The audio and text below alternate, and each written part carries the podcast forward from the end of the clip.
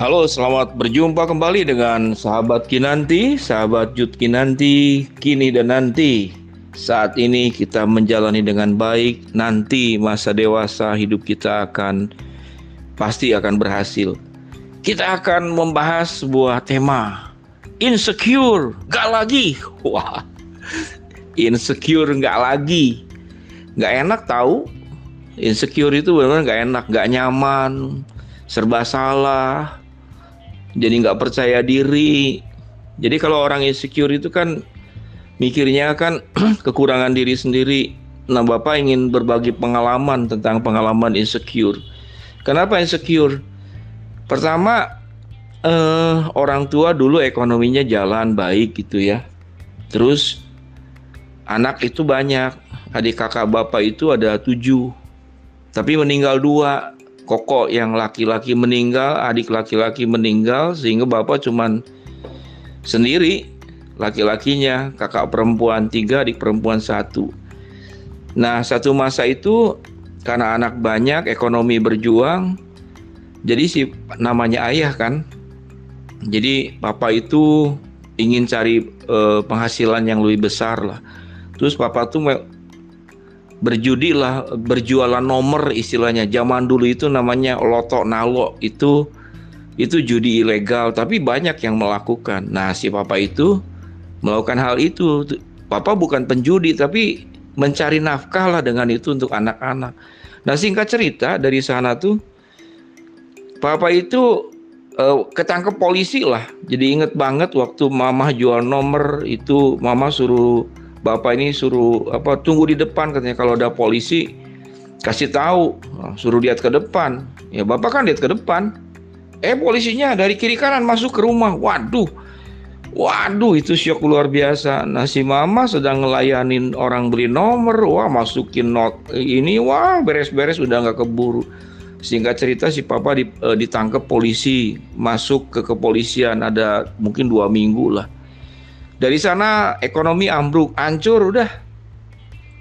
Dari hancur itu sampai mau masuk SMA aja, papa panggil bapak lah ya. Jadi udah kamu masuk SMA, papa nggak bisa biayain katanya, suruh berhenti sekolah. Ya nangis lah. Lulus SMP mau jadi apa masa depan? Jadi insecure satu masalah ekonomi. Jadi masalah ekonomi itulah yang paling apa yang paling yang kedua rasanya uh, fisik kali ya fisik. Kayaknya aku ini nggak ganteng.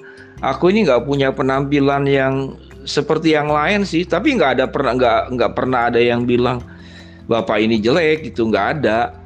Cuman nggak ada juga yang bilang bapak ini ganteng gitu. Jadi dari kecil pikir-pikir aku ini ganteng atau jelek? Ya nggak jelas lah gitu ya. Cuman insecure.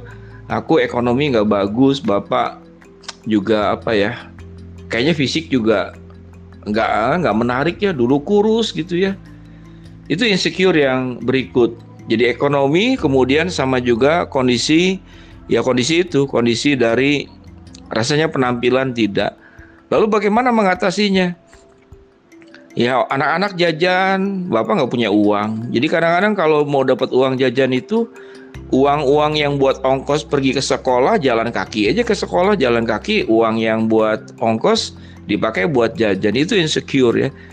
Tapi dari sana, waduh, kalau bapak sudah ekonomi susah, kemudian rasanya juga punya punya penampilan fisik juga nggak terlalu bagus bagaimana, lalu apa yang jadi kebanggaan? Nah dari sana jadi mikir kan, mikir kayaknya aku punya kelebihan yang lain untuk membuat aku itu uh, punya sesuatu yang lebih baik gitu kan ya.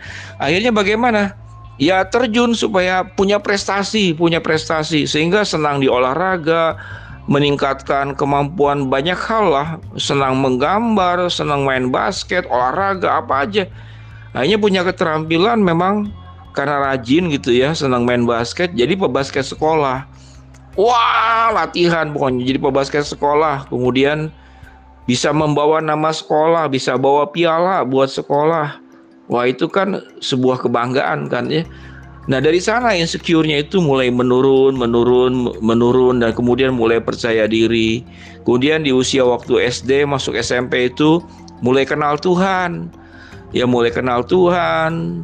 Kemudian aku tahu ya Bapak tahu Tuhan itu sayang, Tuhan itu menerima Bapak, mencintai tanpa pilih kasih, tanpa melihat kondisi ekonomi, tanpa melihat kamu itu ganteng, mempesona atau menarik atau enggak. Sedangkan kan kalau kalau dalam pergaulan kan tahu sendiri. Teman-teman yang kaya ingat banget kalau dulu naik bis kota sekolah tuh. Ada teman satu tuh naik mobil gitu ya. Ih kayaknya keren ya dia naik mobil gitu ih kayaknya bangga banget deh turun dari mobil diliatin teman-teman ih gile ini anak ber apa ini disebutnya kelompok anak sultan istilahnya anak sekarang kan aduh pokoknya nggak percaya diri lah. Jadi faktornya itu bagaimana meningkat supaya insecure ini bisa dihadapi? Satu adalah ya berjuang dari kita sendiri supaya kita punya sesuatu yang bisa dibanggakan. Jadi nggak ada yang namanya sebuah prestasi uh, kemampuan itu jadi dengan sendirinya.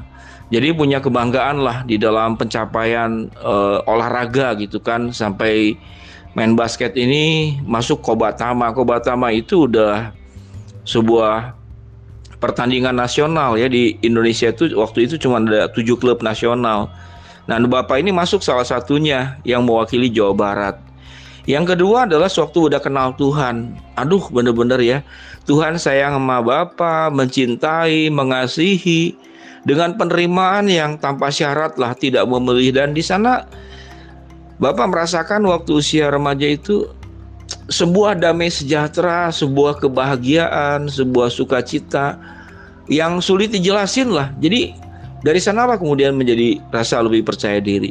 Itulah sharing buat sahabat Kinanti, sahabat Yud. Semoga bisa memberkati dan menolong kalian semua untuk bisa bangkit dari kondisi perasaan emosi, pikiran yang insecure dan insecure itu memang bahaya sekali kalau tidak dilawan dan kalau tidak diatasi. Semoga bermanfaat. Sampai jumpa kembali di dalam bincang-bincang, sharing-sharing, cerita-cerita untuk boleh membuka wawasan, menolong sahabat kinanti, sahabat youth, kini dan nanti agar nanti kita hidup semakin lebih baik.